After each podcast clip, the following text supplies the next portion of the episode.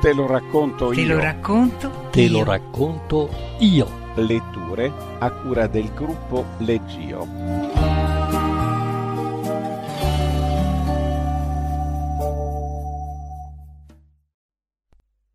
Il destino di Gaetano di Stefano Benni.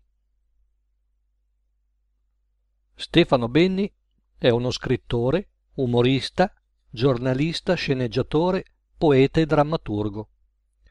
È autore di vari romanzi e antologie di racconti di successo, tra i quali Bar Sport, La compagnia dei Celestini, Spiriti, Il bar sotto il mare e Pane Tempesta. I suoi libri sono stati tradotti in più di 30 lingue. I suoi romanzi e racconti contengono, tramite la costruzione di mondi e situazioni immaginarie, una forte satira della società italiana degli ultimi decenni. Il suo stile di scrittura fa ampio uso di giochi di parole, neologismi e parodie di altri stili letterari. Nel settembre 2015 pubblica sulla sua pagina Facebook una lettera in cui spiega le sue ragioni nell'aver rifiutato il premio Vittorio De Sica, attribuito annualmente ad alte personalità italiane e straniere distintesi nelle arti e solitamente consegnato ufficialmente dal Presidente della Repubblica, in protesta contro i tagli alla cultura e alla scuola attuati dal governo Renzi. Il racconto che segue è tratto dal libro Bar Sport 2000, edizione Feltrinelli. Legge Giovanni Rosa. C'era una volta in un bar di quartiere un uomo di nome Gaetano che non era mai andato in televisione. Tutti i suoi amici e conoscenti ci erano andati, lui no. Pietro e Linda erano andati a sputtanarsi e ingiuriarsi in diretta a Non ti reggo più, trasmissione per coppie in crisi. Arturo era stato investito da un motorino, aveva vagato senza memoria una settimana e l'avevano riportato a casa con Scappa che ti prendo, trasmissione di ritrovamento in diretta. Cesira aveva partecipato a una trasmissione notturna di strip per casalinghe. Samuele aveva invaso un campo di calcio ed era stato portato via di peso dalla polizia sotto gli occhi di sette milioni di spettatori. La Nina e la Fernanda erano andate al processo per direttissima, perché il gatto di Nina aveva mangiato un basilico di Fernanda, si erano accapigliate ed erano state perfino blobbate. Sandro il meccanico aveva partecipato a Crazy Record, trascinando un'auto per cento metri con una corda attaccata ai testicoli. Diego era stato testimone oculare di una rapina con morto e intervistato da ben tre telegiornali. Tutti, dico tutti, nel bar erano apparsi in televisione almeno una volta, tranne Gaetano. Il barista Romeo addirittura due volte, la prima quando aveva venduto un gratta e vinci da cento milioni e la seconda quando era apparso a Cornuti con la moglie Rossella e il fornaio Matteo.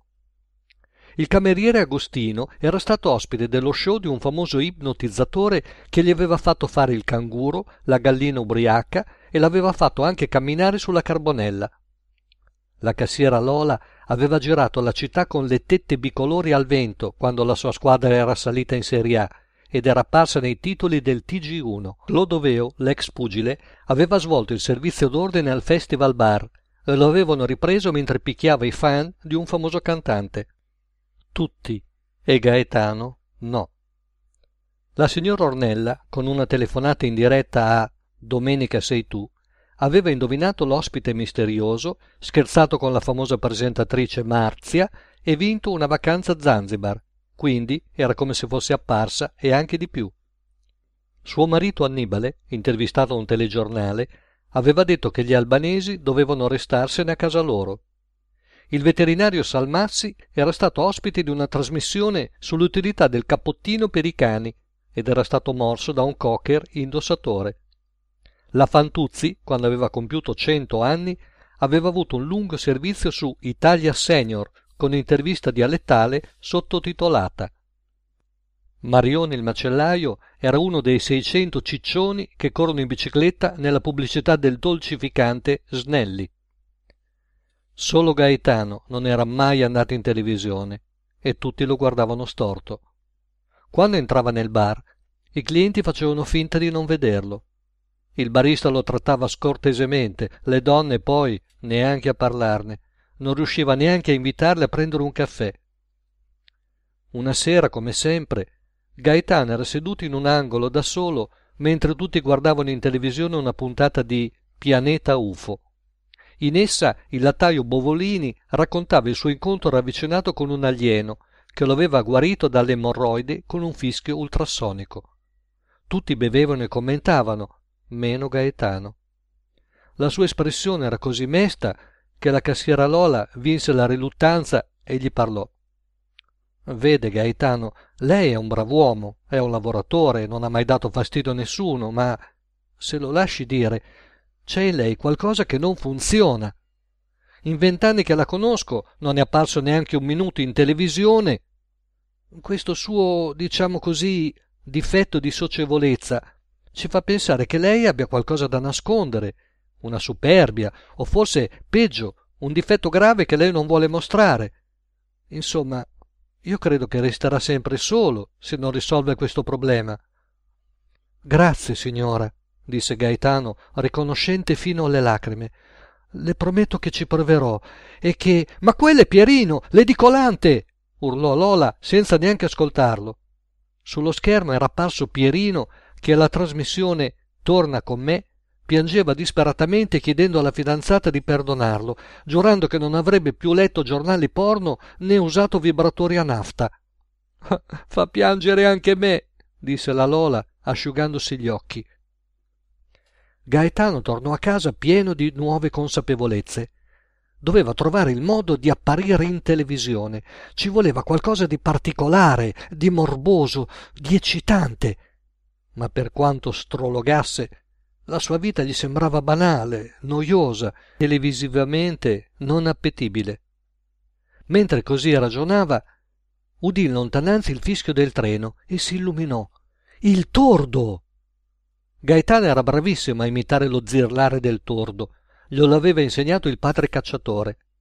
Scrisse subito a Sangue e Arena, palcoscenico per dilettanti. Dopo una sola settimana, che organizzazione e che emozione! Arrivò una lettera che lo convocava per il provino. Era febbrilmente eccitato, ma decise di non confidarsi con nessuno. Chiese al collega Edoardo se poteva sostituirlo per un giorno. Non ci penso neanche, rispose quello seccato. E poi che cosa devi fare di così importante? Vado a Roma per un provino televisivo, sbottò Gaetano. Ma potevi dirlo subito, esclamò Edoardo. Ti sostituisco anche tre giorni se vuoi. Dopo mezz'ora Gaetano entrò nel bar e capì che la notizia era già circolata. Tutti lo guardavano in modo diverso. Il barista lo salutò cortesemente, la cassiera addirittura gli disse sottovoce Auguri, eh? E mi saluti Davidoni, il presentatore. Gli chieda se si ricorda della Lola, quella che ha fatto il provino per cantare Emozioni.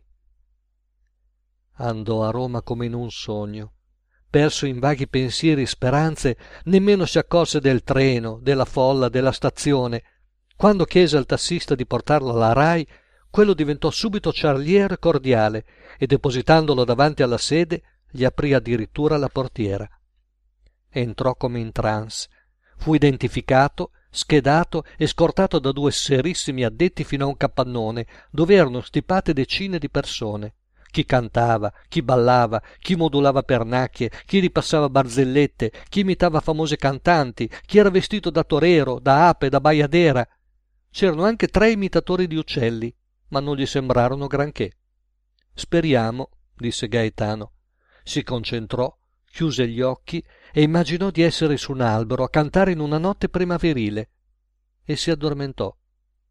Sveglia! Lo destò una voce autoritaria. È l'ora del provino! I tre tenori al teatro 1, i ballerini di flamenco allo studio 2, i due Michael Jackson al 3 e gli uccelli al teatro 4.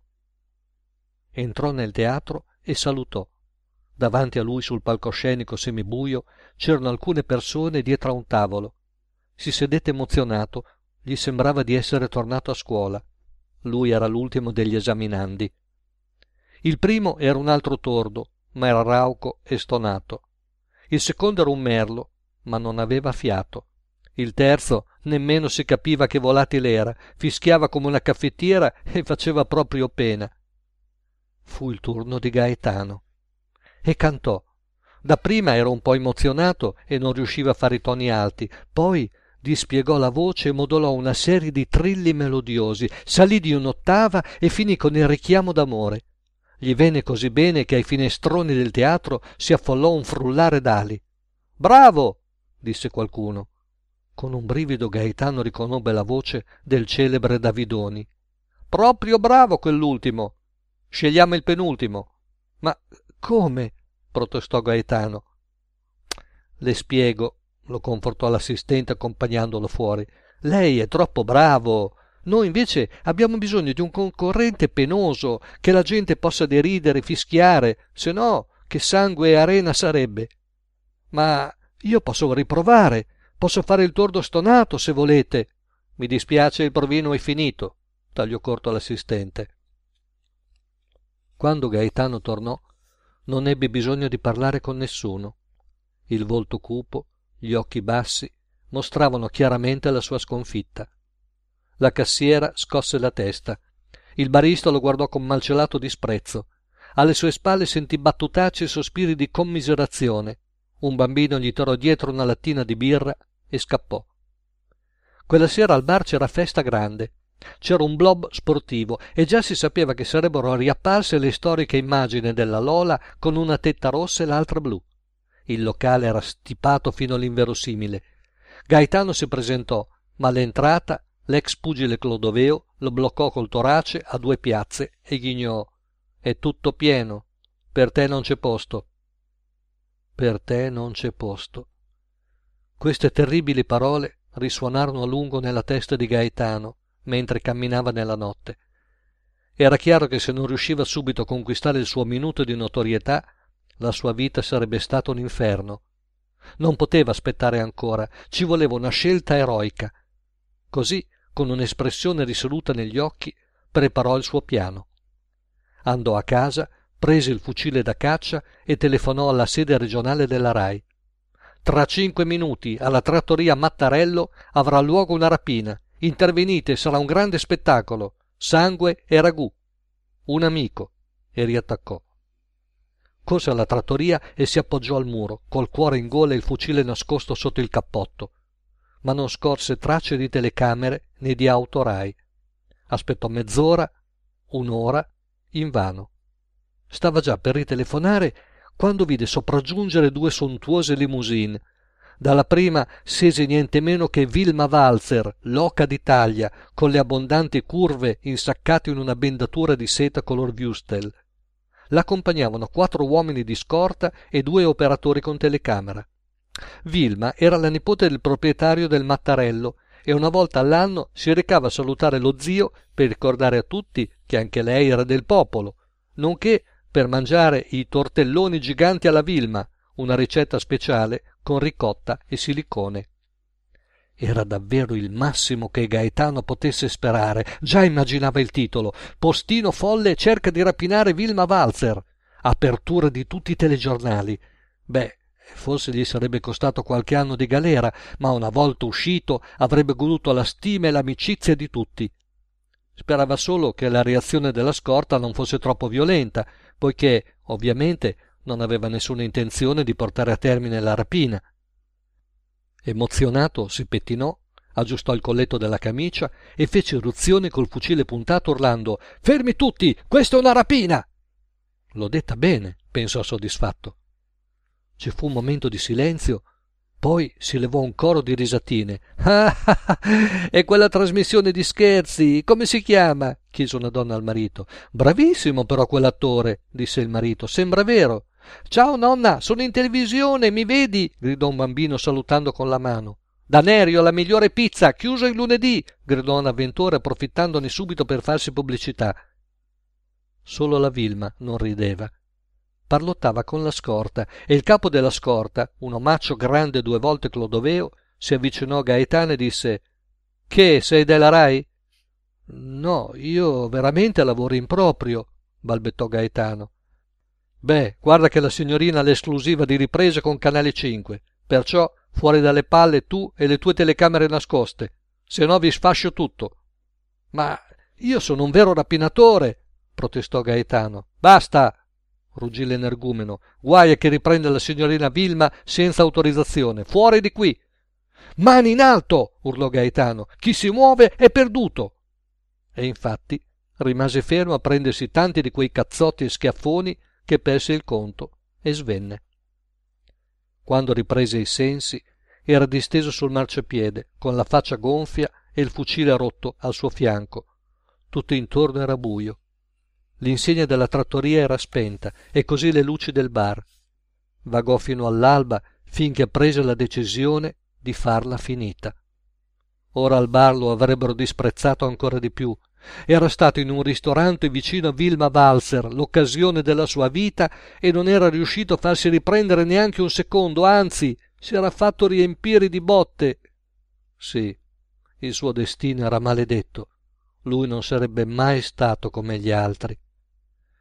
Salì le scale, aprì la porta di casa, diede un'ultima volta da mangiare al pesce rosso, salutò le scarpe da calcio e il poster di Sharon Stone e uscì sul terrazzo. Era un'alba fredda e rosea. Respirò una bella boccata di gas di scarico e volò, cantando come un tordo, giù dal terzo piano. Dopo un lungo fluttuante buio, aprì gli occhi. Il paradiso, o l'inferno, era pieno di telecamere e camici bianchi, e soprattutto anche nell'aldilà c'era la cassiera Lola che lo guardava sorridente ho grandi notizie per te, Gaetano, trillò Lola. Sei paralizzato completamente, ma sei l'uomo più celebre della città. Cos'era accaduto? Vedendolo vagare così disperato, Lola e il barista avevano fiutato lo scoop giornalistico. Erano corsi al bar a prendere la telecamera Super 8.